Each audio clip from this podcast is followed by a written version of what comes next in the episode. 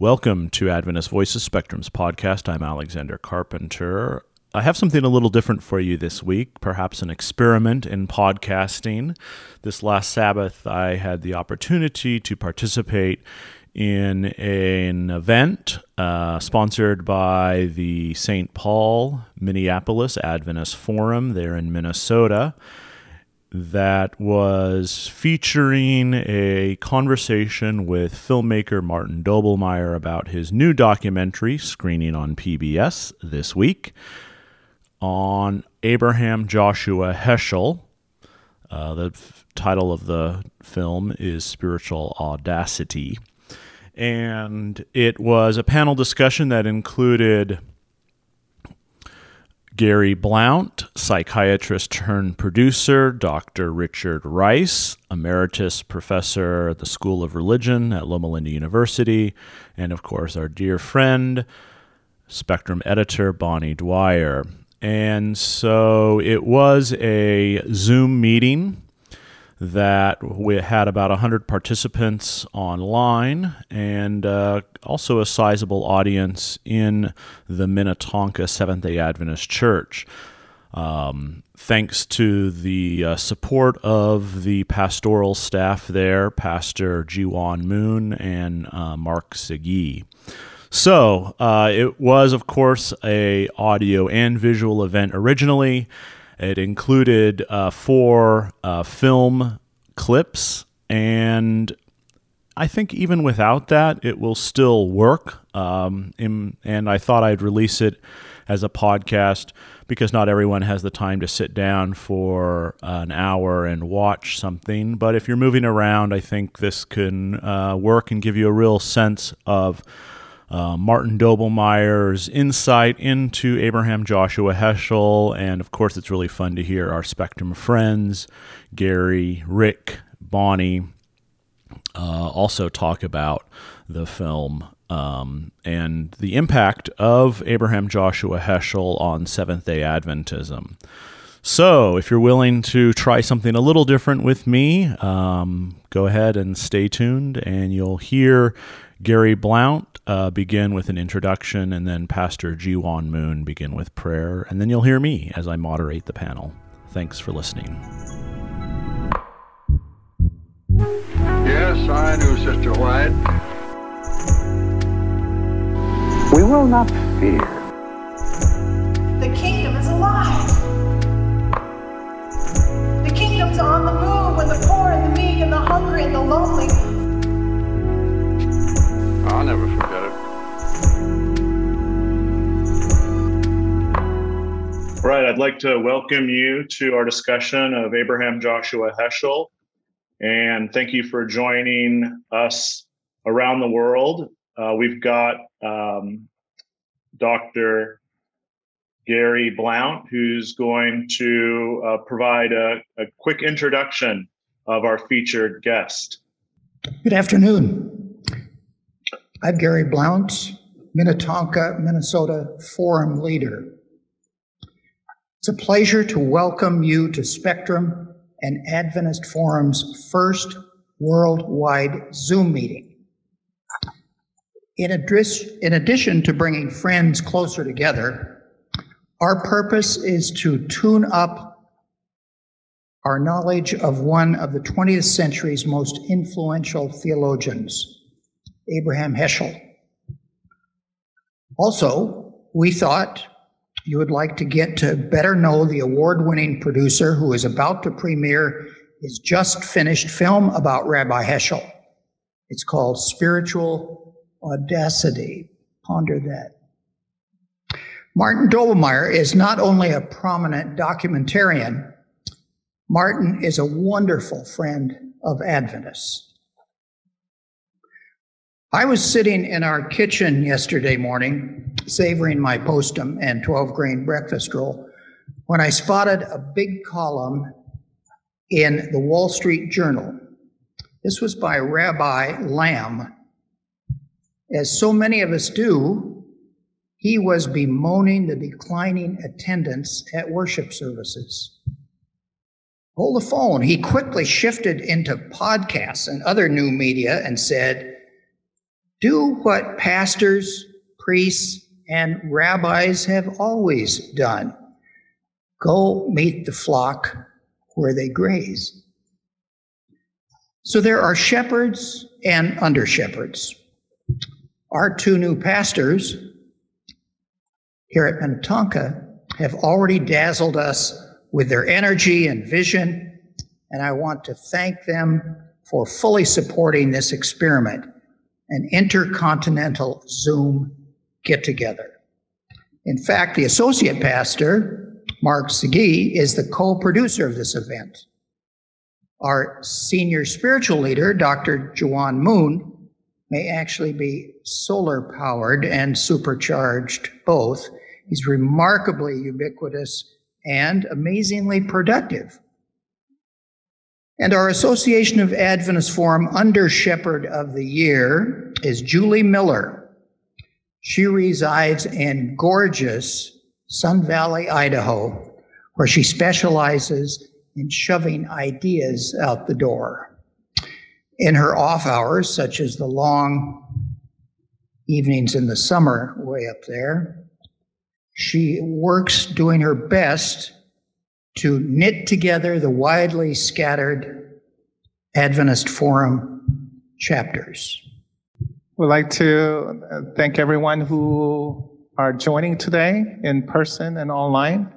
Uh, on behalf of the Minnetonka Seventh day Adventist Church, we consider it as an honor that we can provide a, a place where we can allow this dialogue to take place. So as I welcome all of you, I'd like to invite you to pray with me as we open this live streaming. Let's pray.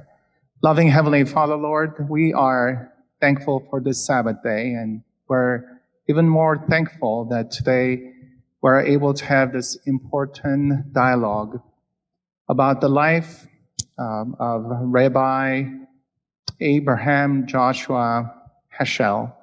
Or we've been blessed by his ministry, and today as um, Martin Doblmeier, uh, a filmmaker, a friend of Seventh-day Adventists, would tell the story of this noble life that was once lived we ask that you will be with our panelists, especially our facilitator, Dr.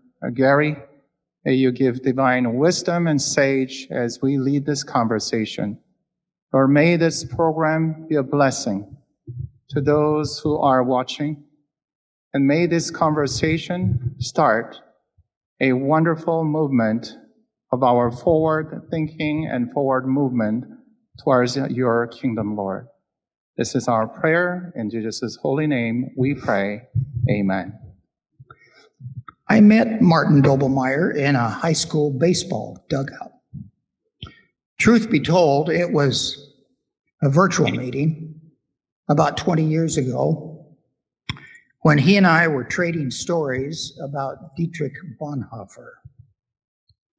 Passionate storyteller that he is, he drew me into the dugout where he was reading letters and papers from prison. That's right, he was sitting with his teammates in a baseball dugout reading the Christian classic letters and papers from prison. Why, you may ask, were Martin and I sitting in a hotel lobby, actually, 20 years ago, talking about Dietrich Bonhoeffer? I opened the conversation with John Matthews sent me. Martin erupted in laughter, saying, I think John Matthews is the funniest guy I've ever met. We bonded. Pastor John Matthews would go on to become president of the International Bonhoeffer Society, and that hotel meeting kicked off a partnership with Spectrum and produced a plan to create a fundraising event with Spectrum at the Minnesota History Center, headlined by former Minnesota Governor Al Quie. And then, thanks to my wife Lee and many others, next stop, Loma Linda University Church, where Martin wrapped up his fundraising for the film Bonhoeffer. And incidentally, or providentially, he began shaping his fascination with the Adventist story? Um, well, first of all, let me say thank you, um, Gary Blount, and uh, your wife Lee, who have been friends to myself and to uh, to Journey Films now for nearly 20 years. Gary, we go back almost 20 years now. So thank you for doing that. And I'm thrilled that um, Spectrum was able to be able to put this this event together. So a big thanks to to Bonnie Dwyer for all the good work that you continue to do for so many years uh, leading Spectrum. To my good friend Rick Rice, uh, who I've known now for many years, and the good work that you do. That one of the top the, uh, theologians in the Adventist Church. To Alex, and to two, my two new friends who I have yet to meet, but only virtually, Pastor Moon and Pastor Sagi out there in Minnesota. So I'm looking forward to when COVID ends to be able, be able to get out there and meet you all in person. And th- thank you for having this. Um, this is a new doc. This is the last documentary film in this series of films that I've been doing now that are biographical films on the great Rabbi Abraham Joshua Heschel. Um, it's somebody that I've been interested in now for a long, long time. Uh, this film will now start airing nationwide on public television this month for Jewish American Heritage Month. Uh, and we're really excited that it's one of the premier films coming out on PBS for for for Jewish American Heritage Month.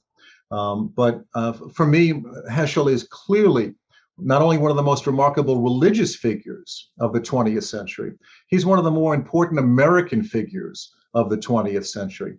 Uh, and we have a clip now. I think it's all queued up if all the technology goes properly. We have a clip of the first two and a half minutes of the film, which is essentially the trailer for the film, Spiritual Audacity the Abraham Joshua Heschel story. Go home or go to your church. Your march will not continue. On the front lines of the historic Civil Rights March in Selma, Alabama, standing along with Martin Luther King Jr., is one of the most remarkable religious figures of the 20th century, Rabbi Abraham Joshua Heschel. I think they became friends but more than friends. They became brothers. He was the authority on the prophets, but on this occasion, he was the prophet.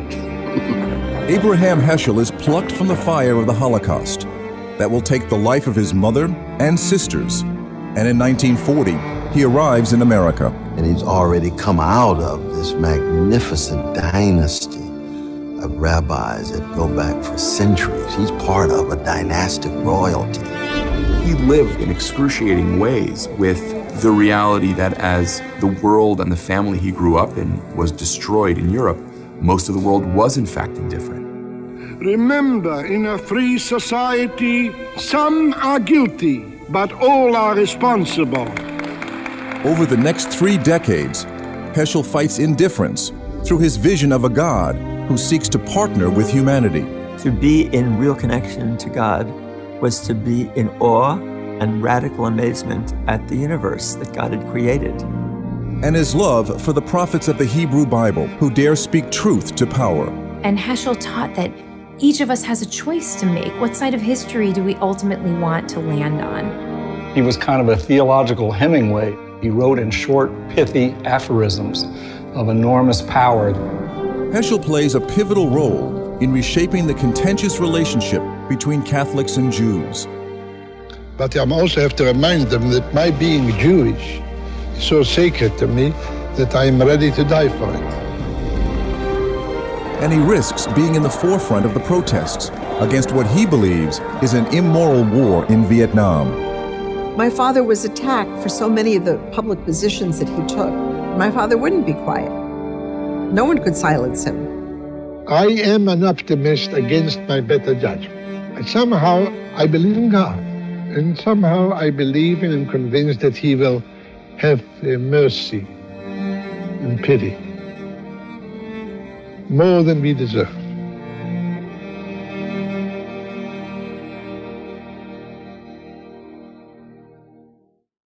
Thank you, Martin. Uh, just seeing again was really beautiful.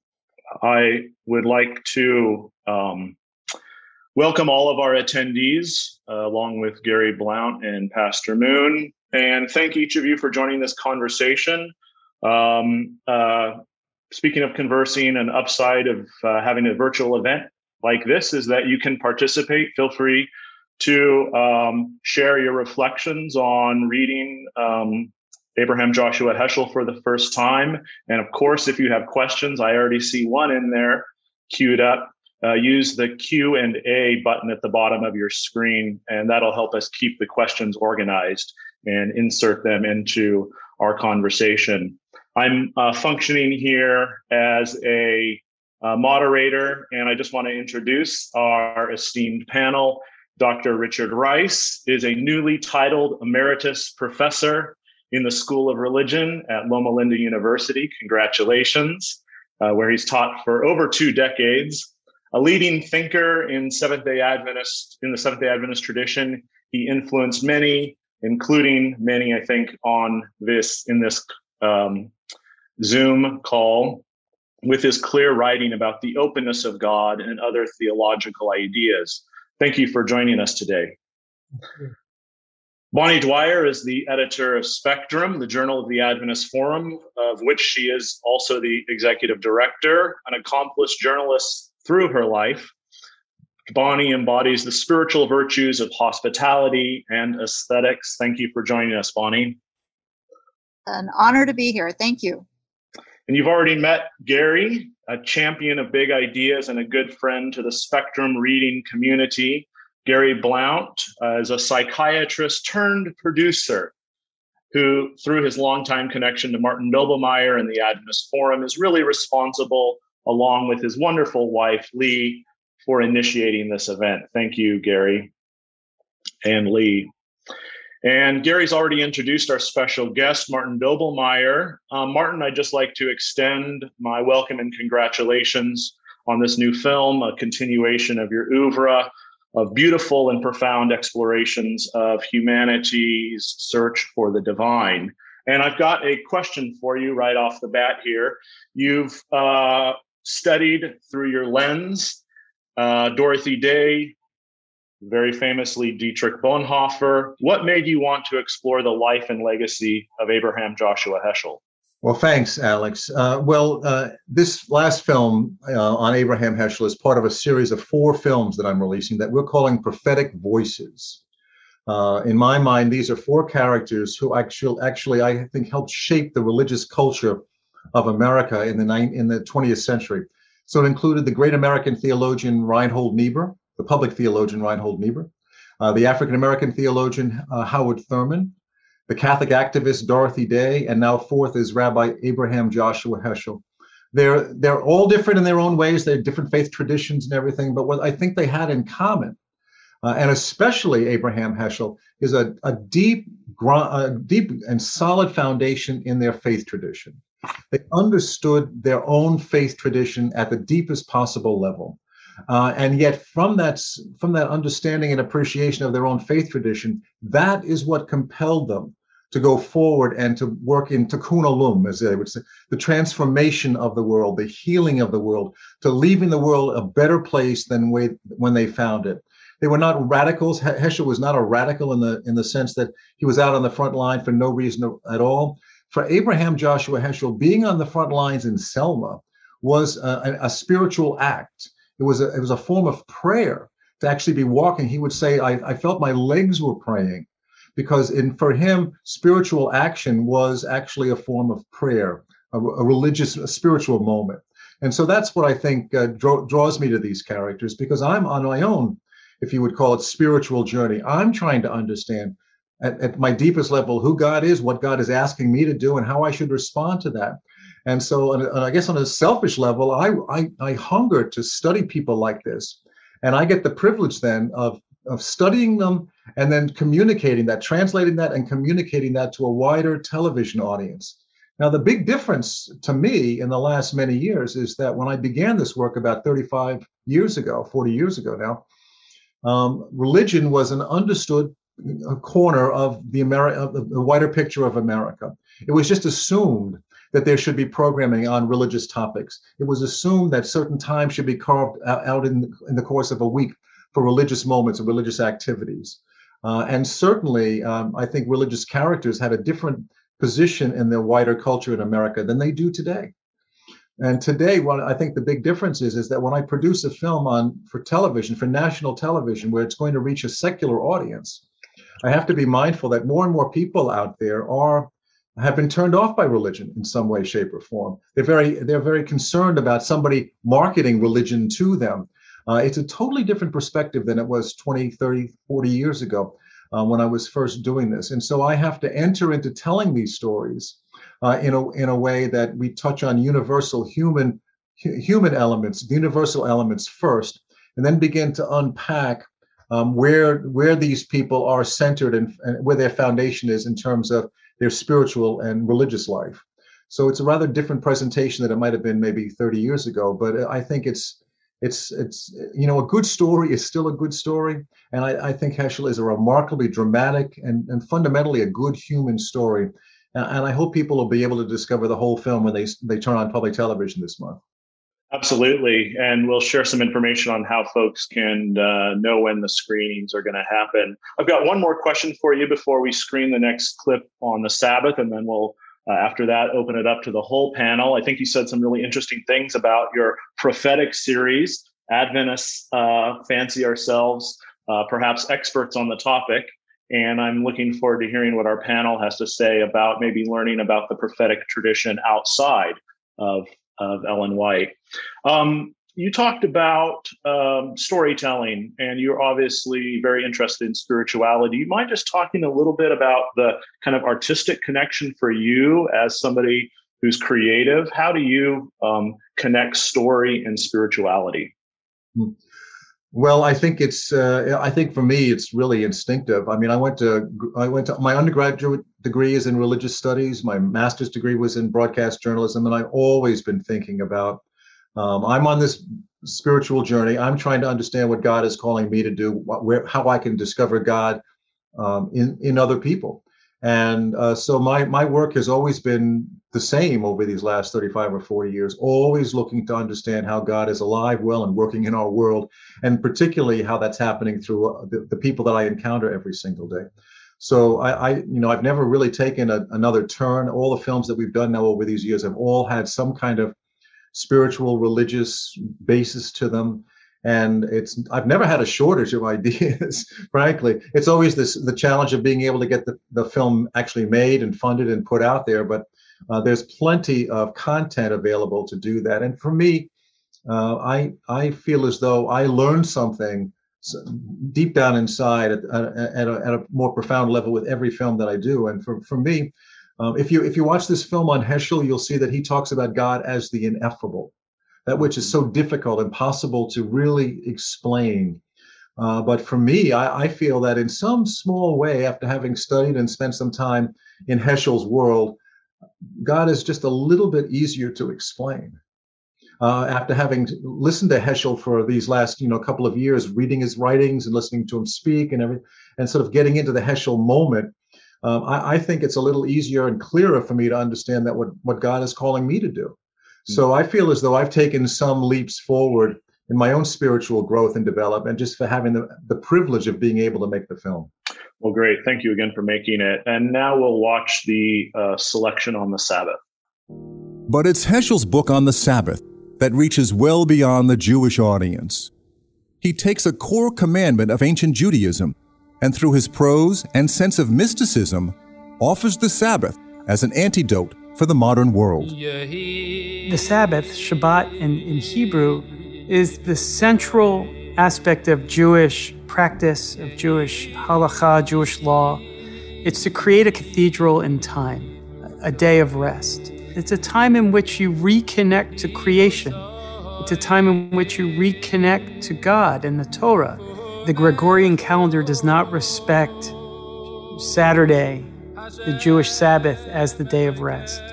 And in order to become part of a greater society, Jews in many ways were being forced to give up this very important part of religious life so that they could become part of a greater society. The meaning of Sabbath, he writes, is to celebrate time rather than space. Six days a week, we live under the tyranny of things of space. On the Sabbath, we try to become attuned to holiness in time. And my mother and I would light the candles, kindle the lights, and say the blessings. And my father would bless me. And then we would go into the living room The living room had windows facing the Hudson River, and we would sit there and watch as the sun gradually would set over the Hudson River. And the view was beautiful and it was peaceful. And I will tell you that from the time I was a child, when I lit those candles, I felt transformed. His articulation helped us see that Sabbath is intensely Jewish, but then it's not Jewish at all, it's human. Well, if that doesn't warm your Adventist soul, um, we've failed. Um, I'd like to uh, ask you a question, Dr. Rice, about that concept of uh, cathedral in time. I feel like um, I've heard more than one Adventist um, theologian reference that in helping to expand our idea beyond the architecture of the sanctuary to something temporal. Um, how have you uh, gained a deeper understanding about the Sabbath from your reading of Heschel? Well, it's hard not to remember the first time I saw Dr. Heschel. It was uh, Rabbi Heschel had visited California and lectured to Adventist audiences, as well as uh, I think I saw him on a university campus too. But um, perhaps an incident to start uh, Jerry Davis, the pastor of the Claremont Adventist Church, had invited Dr. Heschel to come to California, visit his congregation. And as they were connecting about uh, when they would meet at the airport, uh, Pastor Davis asked him, uh, Rabbi Heschel, how will I recognize you? And the rabbi laughed and said, Jerry, you won't have any problem knowing who I am.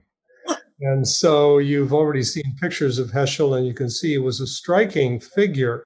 I think a, a good looking person, but a person whose identity was uh, pretty well uh, underscored by his white hair, white beard, and dark suits. And so I've never forgotten the visual as well as the auditory impression. I believe that a great deal of contemporary Adventist thinking about the Sabbath is related to the appreciation for the kind of reflection that uh, Rabbi Heschel has provided. I would summarize it in a couple of ways. I would say, uh, when it comes to Heschel, um, Heschel helped Adventists in their approach to the Sabbath in two ways. One was to redirect our focus on the doctrine of the Sabbath to a theology of the Sabbath to looking at the larger implications of Sabbath for the whole range of what Christians believe and how they live. And uh, I wrote a book for classes I was teaching on Adventist doctrines. And trained as a theologian, I followed the traditional outline of God, humanity, church, salvation, last things. And then, well, where does the Sabbath fit in? And we could put it in on commandments and so on. But I actually concluded the whole book with a chapter on the Sabbath because I felt that you could summarize the essence of each of those doctrines with reference to what the Sabbath tells us about all of them.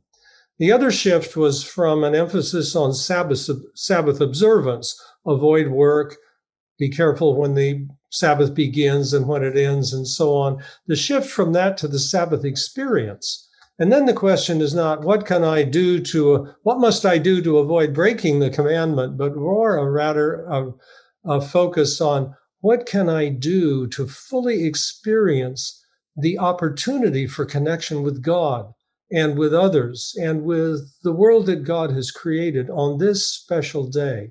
And I think that's had a real impact on Seventh day Adventist approach to the Sabbath and also to the appreciation for a weekly day of rest on the part of other Christians uh, in the Christian community. Thanks. I'd unmute myself there. Bonnie, you have um, written a lot about um, how Adventists experience uh, time and also beauty. And um, Rabbi Heschel was not only a theologian, a philosopher, but also a mystic. How, what have you learned from his life and tradition? Well, the the cathedral time and the experience of Sabbath, I cherish a lot, and I point I look at Heschel as giving us that gift, making it possible for us to understand it in a broader way. And so I'm very appreciative of that. I'm curious because that's where um, my awareness of Heschel centers is around the book on the Sabbath. And so while I had known some things about him, uh, this documentary that Martin has put together really helped me broaden my understanding of his impact on uh, American culture. But I was really curious, Martin. I, there are so many points that one could start uh, to examine Heschel. I mean, if I were starting, I would start at Sabbath. Uh, he's a Holocaust survivor. You could start the story there. And yet you start your story with civil rights. And I'm curious about that um, decision. Was that based on your evaluation of Heschel's life, on this particular moment when social justice is such an important topic? How, how did you decide where to begin the Heschel story? Well, that's a that's a great question. I, I think some of it, I have to say, is um, uh, uh, it, it, may sound trite, but some of it is just instinct in storytelling. Um, I just got the sense that uh, I'm always mindful that um, my the audience is supposed to be a broader audience, as public television is always quick to remind me, the broad television audience. And I thought, you know, where is the place in his arc of storyline that we're actually going to have an, essentially drama and wider public interest right from the outset. And I, I put him on the streets in Selma, Alabama. I thought that was the place to really start. In some ways, because uh, the validation of friendship between Martin Luther King Jr. and Heschel automatically set him at a, at a stage that where people who may not have known much about him would all of a sudden look at him differently. And then I also thought that if I introduced it through the civil rights story, look at how different the people are who are who are the champions for Heschel's legacy. So it wasn't uh, Jewish people who were saying this is one of our this is one of us, and we're we're we're we're thrilled to be able to tell the story about Abraham Joshua Heschel.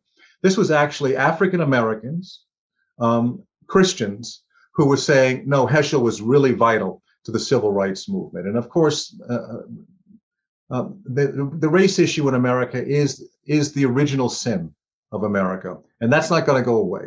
And so anything that we can do uh, in terms of being communicators and re- communicators out of faith to help contribute to unpacking a little bit of the understandings that we need about facing that, I think is a really that's that's a contribution. It's a wider contribution. So I I weighed carefully all those things and decided maybe the best way to do it.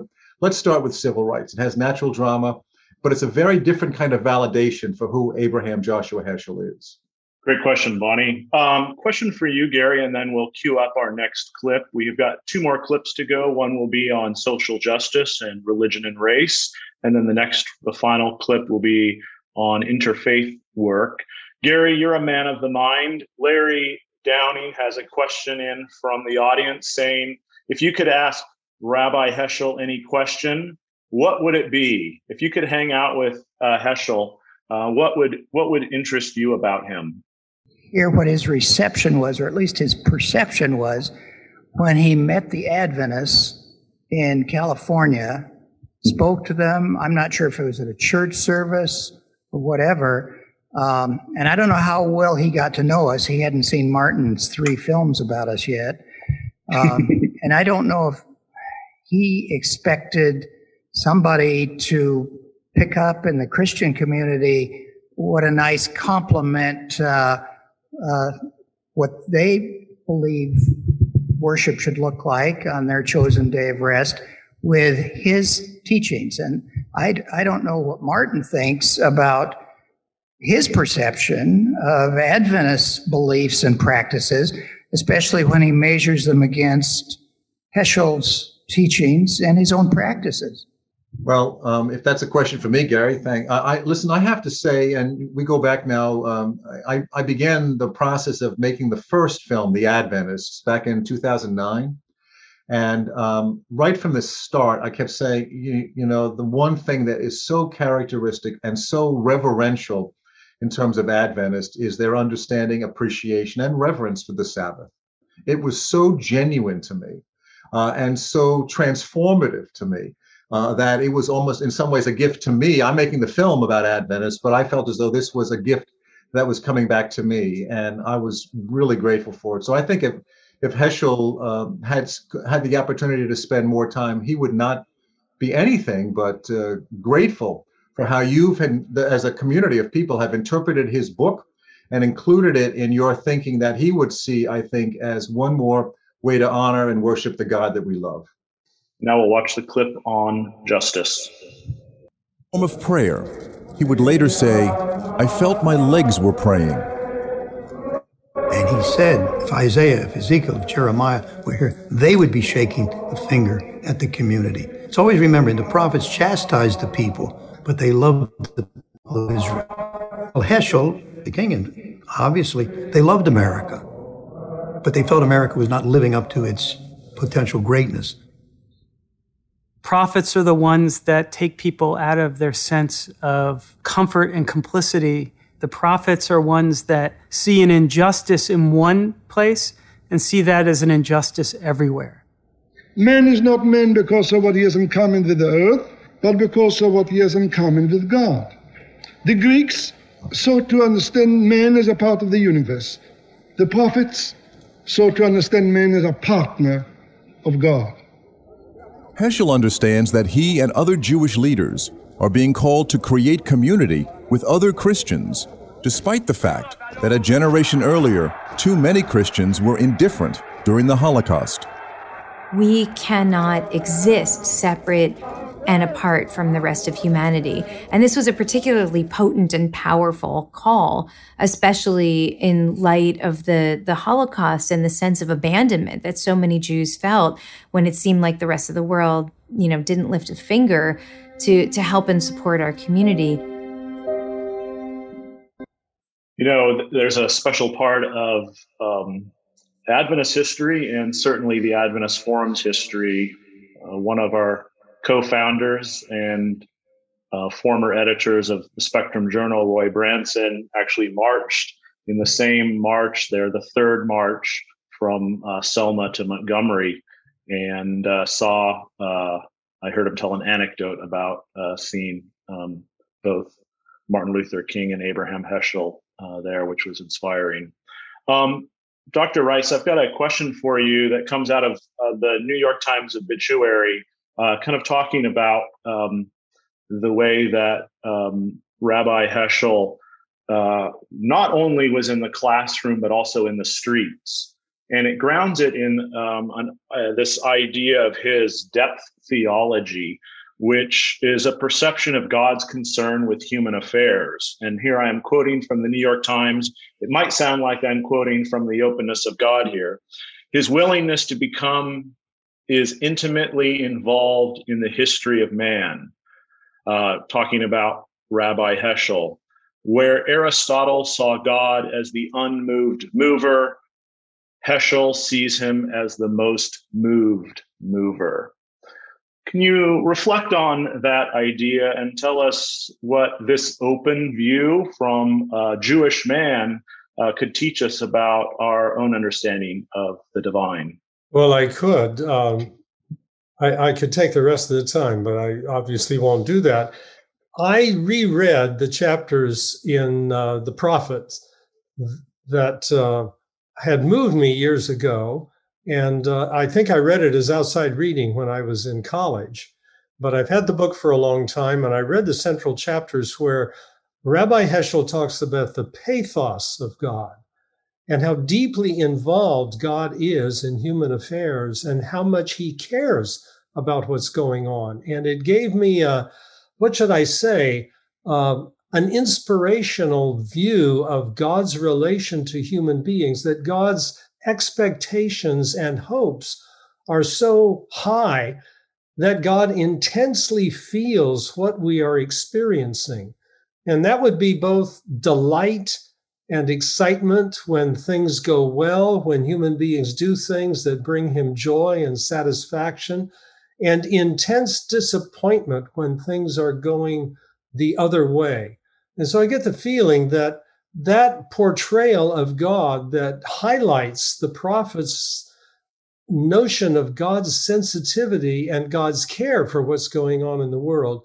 For me, that goes hand in glove with the view that uh, God is affected by what happens in the world, that God experiences what goes on in the world uh, as it happens. And that would be to try to encapsulate the open view of God in just a couple of sentences.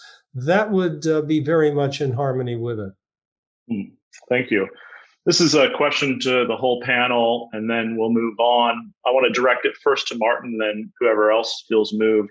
Uh, since you've been focusing on the prophetic tradition, um, can you talk a little bit about what you've learned about the meaning of the word and the way that it connects in a variety of different faith traditions and what it calls people to do in terms of social justice? Well, I think the there are um, there's the one word that comes up again and again in the course of making the film, and I I try to figure out how I rhythmically could place it in different parts of the film so it's never far from people's minds. Uh, is the word indifference. I think if there's one central theme in the Abraham Joshua Heschel story, it's it's his commitment to fight indifference he said the opposite of not of good is not evil. The opposite of good is indifference. And that for him i think was was just played out constantly in his life. And what was what he saw happening in europe in the 1930s the indifference of people especially christians in the 1930s to actually stand up and say that this is wrong and this has to stop. And then he comes to the united states and con- continues to see that. So for me the prophetic voice becomes the voice that is not able to sit back and say, I'm going to be indifferent. I'm going to take a pass on this particular this subject matter. The, the prophetic voice is the one that's willing to take a chance and say something. And then parallel with the notion of uh, combating indifference is the realization that uh, in the struggle, it's going to cost you something. Uh, I also try to sprinkle that into the film as we, we go along, because when Heschel goes to Selma, and stands on the front of the line. And we look at it now from a, a point of, you know, 50 years later and say, oh, how, hero- how heroic to do that. He was on the right side of history. Well, in fact, there were many people who thought at that moment he was on the wrong side. He was doing something he shouldn't be doing. When he was in, when he was standing up for Vietnam in, in Vietnam against the Vietnam War, there were many people who said this is absolutely wrong for you to be doing. You're going to jeopardize. We say in the film, you're going to jeopardize the funding from the United States to the new young state of Israel. Don't be out there doing this. Keep your mouth shut and stay home. Uh, he he was under a lot of uh, pressure academically.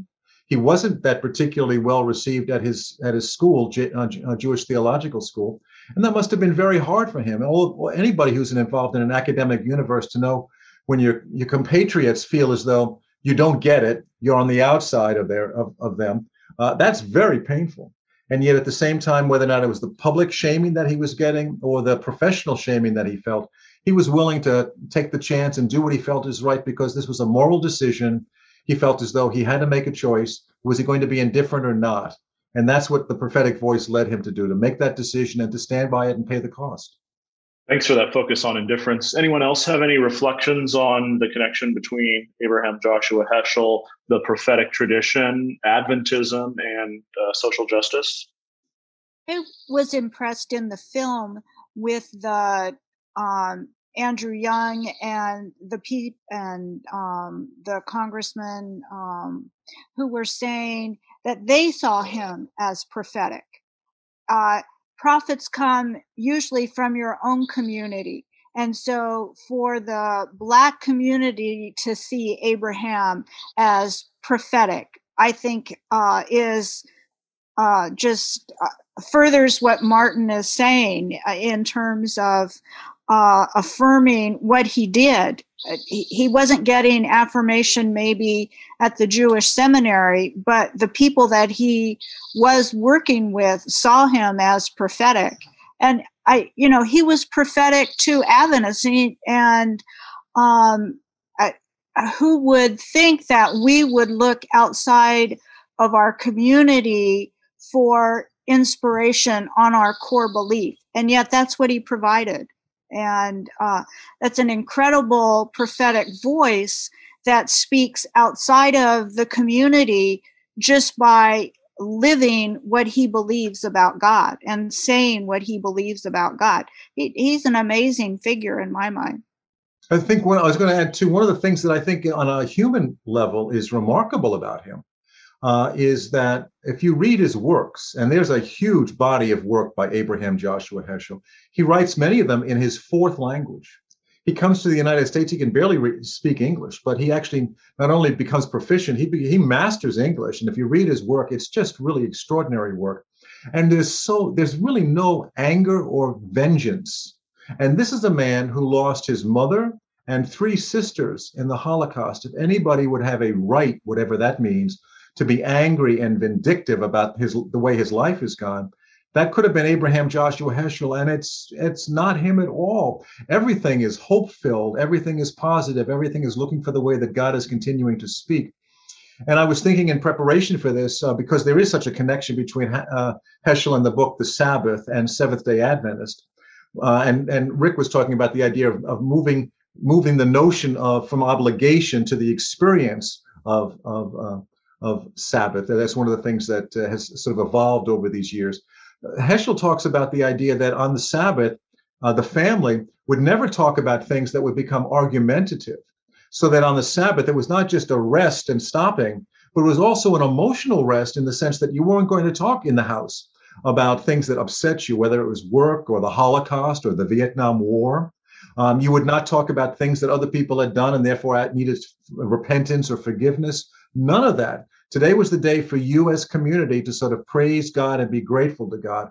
And that was another layer of the emotional rest that they were they were they were he was aspiring for and that again is coming from a man who would have had every right to be angry and every right to be looking for you know sort of a balance of justice uh, and but that's not what you see in abraham heschel it's a, it's really coming out of a sense that we're in this world and we have to love our way out of this world despite the fact that you've been mistreated and you've gotten some, in some cases the short end of it. Yeah. Well, in the next clip we're going to watch, we're going to see how um, he really uh, defied some voices within his own community in his interfaith work, specifically uh, reaching out to uh, the Catholic Church.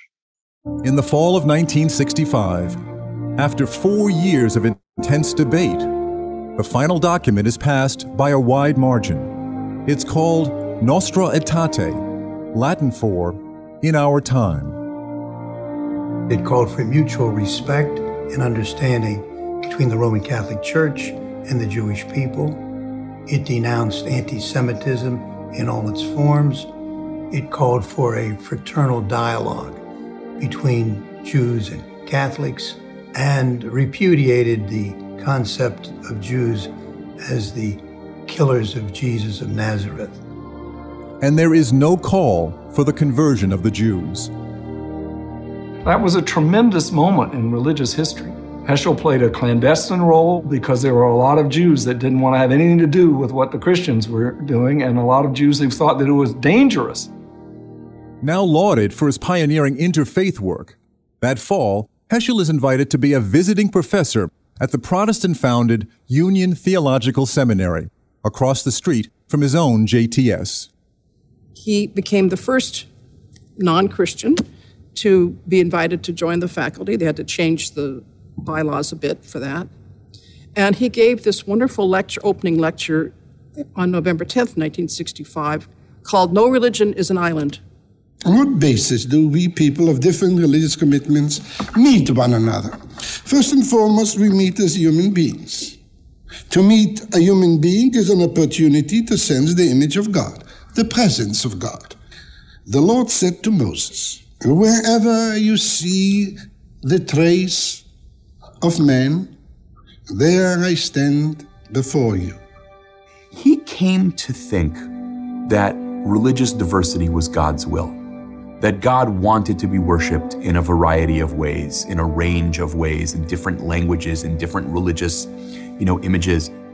That Heschel understood when Amos talked about let justice roll down like waters. That was not just for Israel, that was for nations all around the world. It emerged out of Israel, but it had a universal vision. Hmm.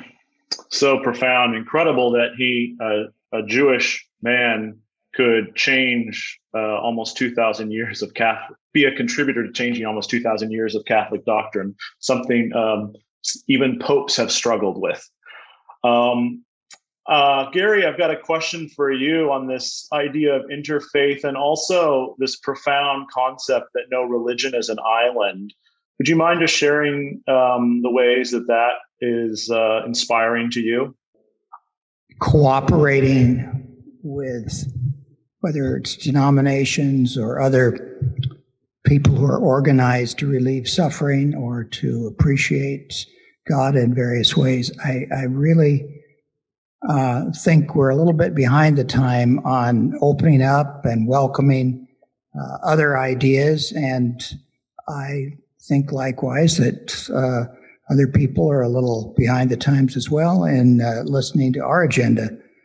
Um, so I, I welcome it. I, I'm not afraid of the word ecumenism. Um, I don't know how um, provocative a word that is in 2021 in the Adventist Church. Uh, I like dialogue, of course, but it, it comes down to how far we're we going to take that.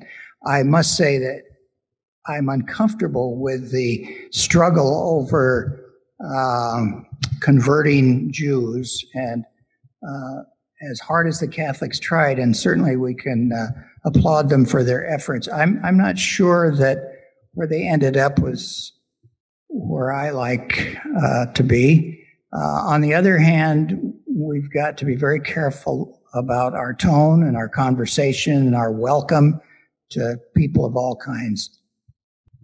Yeah, we've got a question here from someone. I think um, Dr. Rice. Uh, it goes back to that interaction between Rabbi Heschel and the Adventists.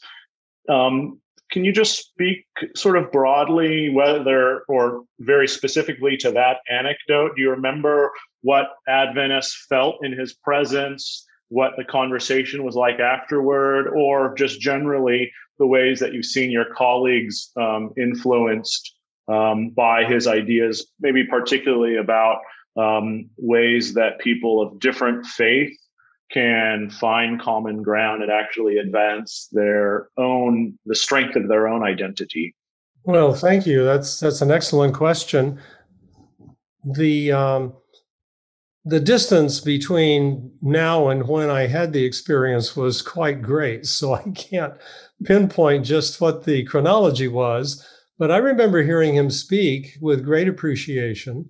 And I know that it coincided with the growing interest of Sabbath experience and its larger significance, uh, understanding theologically, doctrine, however you want to put it. It really has made a uh, contribution to Adventist thought. And if you look at the Christian world in general, there's been more and more interest in a, a an entire day of spiritual renewal and so on. So it has had an influence there. And as I tried to indicate, it's had an influence on Adventist theology. My first teacher of theology in college, Fritz Guy, has had a long term interest in Sabbath. That's been one of his principal theological concerns. And so I think realizing that it it has ramifications throughout the theological system is in some ways attributable to the beauty and the the uh, effectiveness of uh, Professor Heschel's communication of what Sabbath is about. Uh, when it comes to uh, that is the one thing I think that's most distinctive about the Adventist church within the Christian community of churches. But I think the connection between uh, Adventism and other groups can find a nice model in Heschel's view of how uh, Judaism can connect with Christianity, and that is that particularity does not necessarily mean exclusivity. To be faithful to your own convictions and to see the value that they may have for others does not necessarily mean that you are the only ones that have that. Uh, there are ways in which Adventists have connected with others. We're well known for our health institutions. Um, there was a time, and I know it's quite ancient history now, but Adventists collaborated very closely with promoters of prohibition, which was a uniting religious issue back in the turn of the century, 19th to 20th century. And uh, it it had, looking back on it, most people feel it was a big mistake. But there was a time when it was felt that that was something that really could benefit the uh, community as a whole in the United States. And that was a step to take. And that's a, a facet of interreligious uh, cooperation that may provide a model for us in addressing some of the issues that confront Christians and all people today. Thank you. Well, um, it's almost time for this rich conversation to end. Um, I want to thank each of the panelists and our audience uh, for their help and also the pastoral staff of the Minnetonka Seventh day Adventist Church. Um, I want to turn our attention over to our filmmaker. And uh, Martin, would you just tell us uh, when and where folks can uh, watch this incredible documentary? Uh, well, it starts airing nationwide on PBS stations uh, May 5th. Uh, and again, it's launching in May for Jewish American Heritage Month. and um, so, what that means is that um, public television is its own beast. and so, the schedules for broadcast will be um, you know, the famous line is check your local listings, uh, and you'll be seeing notices about that. Uh, but most importantly, is after May 5th, you should be able to go to your local public television station, put in spiritual audacity, and stream it right there. So it's available on all public television stations as of May 5th. Uh, and we have also, too, I think it's helpful. I know a lot of people who'd be watching today are people who are involved in congregations, religious education, and teaching uh, we built on our website, journeyfilms.com, J O U R N E Y F I L M S.com, an educational portal. So if you go to the website, you can see the trailer, you can buy the film. That'd be that would help us, and we're grateful for that. But you can also get free educational material, and we have a lot of it there, so you can study and formulate uh, gatherings around the film and different chapters in the film and themes in the film. All that's there and available to you uh, for free. That's all free of charge on our website. So it starts on May 5th on public public television, and Journey Films is where you go to get the educational material. Great, thank you so much. Well, um, we'll have uh, that information on a slide coming up for folks who want to learn more. And uh, now it's uh, we turn it over to uh, Pastor Moon for our closing prayer. Appreciating everything that was said. For me, one thing that stood out Gary, Dr. Gary, is that um, something is asked of us by uh, Rabbi Heschel and also his comment that some are guilty, but all are responsible, and no religion is an island. I would like to invite you to pray with me. Loving Heavenly Father, Lord, today we've been reminded that um, um, we are to engage in uh, serving our community. And we thank you for the work that Rabbi Heschel did. And thank you for the stories told today by uh, Doblmeier. Uh, thank you for the work that he did. And Lord, as we are being reminded of the legacy that he left, help us to be reminded that we are to do our part and when we're doing our part of caring for those who are less fortunate than we are, that we are simply joining uh, the movement that you have created. You ask us, uh, and you commanded us that we are to feed those who are hungry, to clothe those who are naked, to visit those who are disenfranchised, Lord. So, Lord, we thank you for the session that we had, and bless us, O God, as we move forward in caring for you, uh, for your cause, and for the well-being of humanity. Uh, this is our prayer in Jesus' holy name. I would like to read a Bible verses, uh, number 624 to 26. The Lord bless you and keep you. The Lord make his face shine upon you and be gracious to you. The Lord lift up his countenance upon you and give you peace. Thank you and God bless. Yes, I knew Sister White. We will not fear. The kingdom is alive. The kingdom's on the move when the poor and the meek and the hungry and the lonely. I'll never forget.